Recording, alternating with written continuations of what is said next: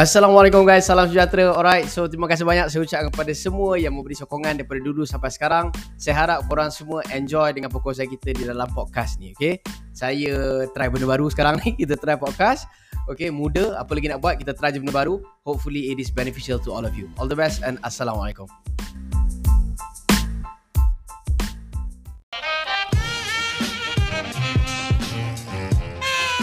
Hai semua, Assalamualaikum, salam sejahtera. Alhamdulillah hari ini kita dapat jumpa lagi sekali untuk kita buat perkongsian mengenai iPhone 15. Macam kita tahu, iPhone ni antara produk yang mendapat perhatian yang tertinggi lah kan dalam dalam produk Apple ni. Bagi pandangan saya, iPhone 15 kali ni insya-Allah mungkin akan jadi satu perkara ataupun satu keluaran yang menarik daripada Apple, okay? So jom kita mulakan. Nombor satu adalah untuk iPhone 15 nanti macam kita tahu sekarang ni kita ada iPhone 14 Pro, kita ada 14 Pro Max, kita juga ada iPhone 14, iPhone 14 Plus kan.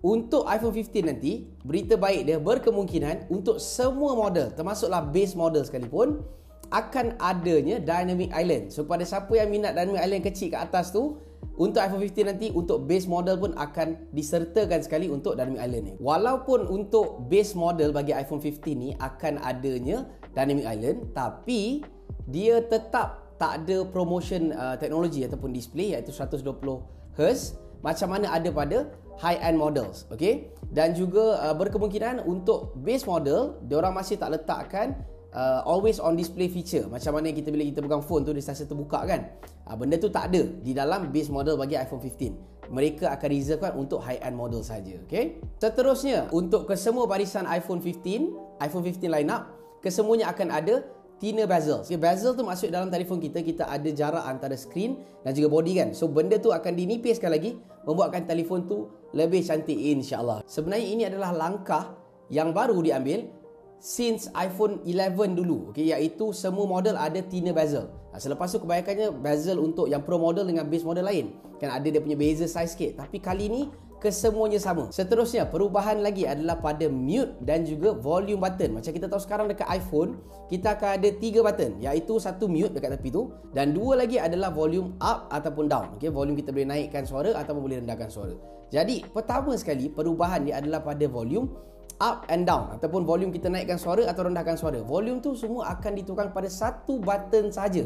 Ha, menarik kan? So, satu button saja. Dan satu lagi adalah mengenai mute button dia. Untuk mute button dia, kalau sekarang ni kita kena uh, tolak ke atas atau bawah betul tak untuk kita nak mute kan handphone kita kali ni tidak dia hanya akan berfungsi dari sudut singular button maksudnya kita just tekan untuk mute tekan balik untuk uh, unmute okey sekarang ni iPhone pun tak ada lagi cuma cuma ini adalah uh, jangkaan lah kan. Yang saya tekan tadi itu tekan untuk saya pun tak tahu macam mana rupa dia okay? tapi itulah ura-ura ataupun apa yang dijangkakan okay? harap dimaafkan guys. Dan sama-sama kita enjoy lagi video ni. Dan berkemungkinan untuk iPhone 15 ianya akan hadir sekali dengan a solid state haptics untuk power dan juga volume up down button tu.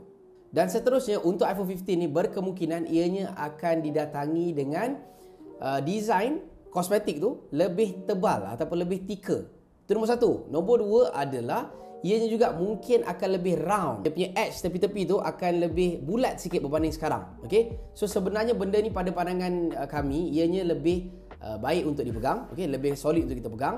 Dan berkemungkinan juga bila kalau kata phone tu jatuh ko mungkinlah dengan design ni boleh membuatkan ianya lebih tahan lasak. Okay? Alright guys, so seterusnya adalah mengenai RAM upgrade. Okay, macam kita tahu dulu waktu Apple uh, riliskan iPhone 12, mereka pernah naikkan RAM orang daripada 4 kepada 6 untuk Pro models.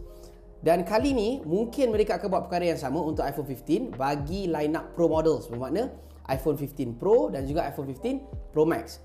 Iaitu mereka akan upgradekan daripada 6GB kepada 8GB RAM. Okay, so saya harap uh, benda ni mungkin boleh menaikkan lagi produktiviti kita bila kita menggunakan iPhone tersebut nanti. Seterusnya adalah satu-satunya yang ditunggu-tunggu oleh semua pengguna iPhone kan. Boleh katalah semua pengguna iPhone ataupun tech people lah kan.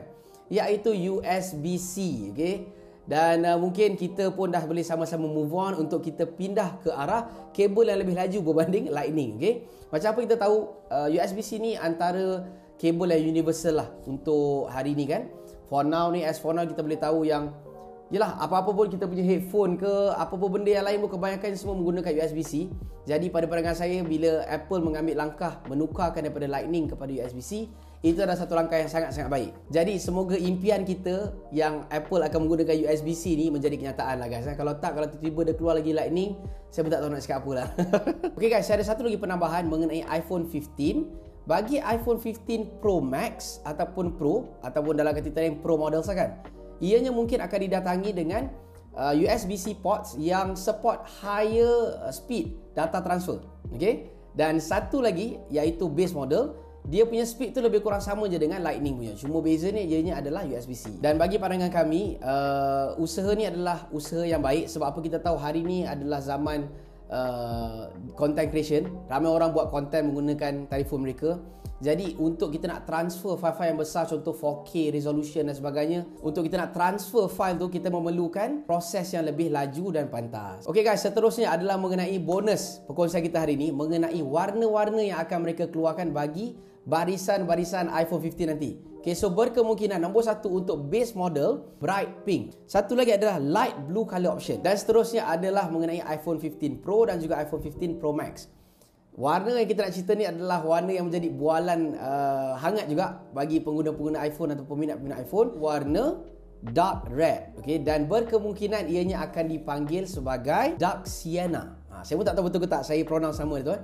Tapi begitulah lebih kurang. Dark Sienna. Jadi begitulah guys perkongsian kita untuk hari ini Jadi korang rasa macam mana? Menarik tak warna-warna yang diorang nak keluarkan tu? Kalau korang rasa menarik Jangan lupa untuk komen dekat bawah. Like, share, subscribe. Bagi tahu pada kawan-kawan korang yang lain Kalau korang rasa perkongsian kita buat manfaat.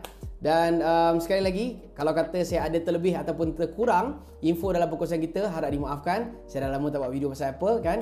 Jadi uh, thank you once again Kepada siapa yang support dari dulu sampai, sampai sekarang Nama saya Habib. You guys take care. Assalamualaikum dan nasib baik ada saya. Adios.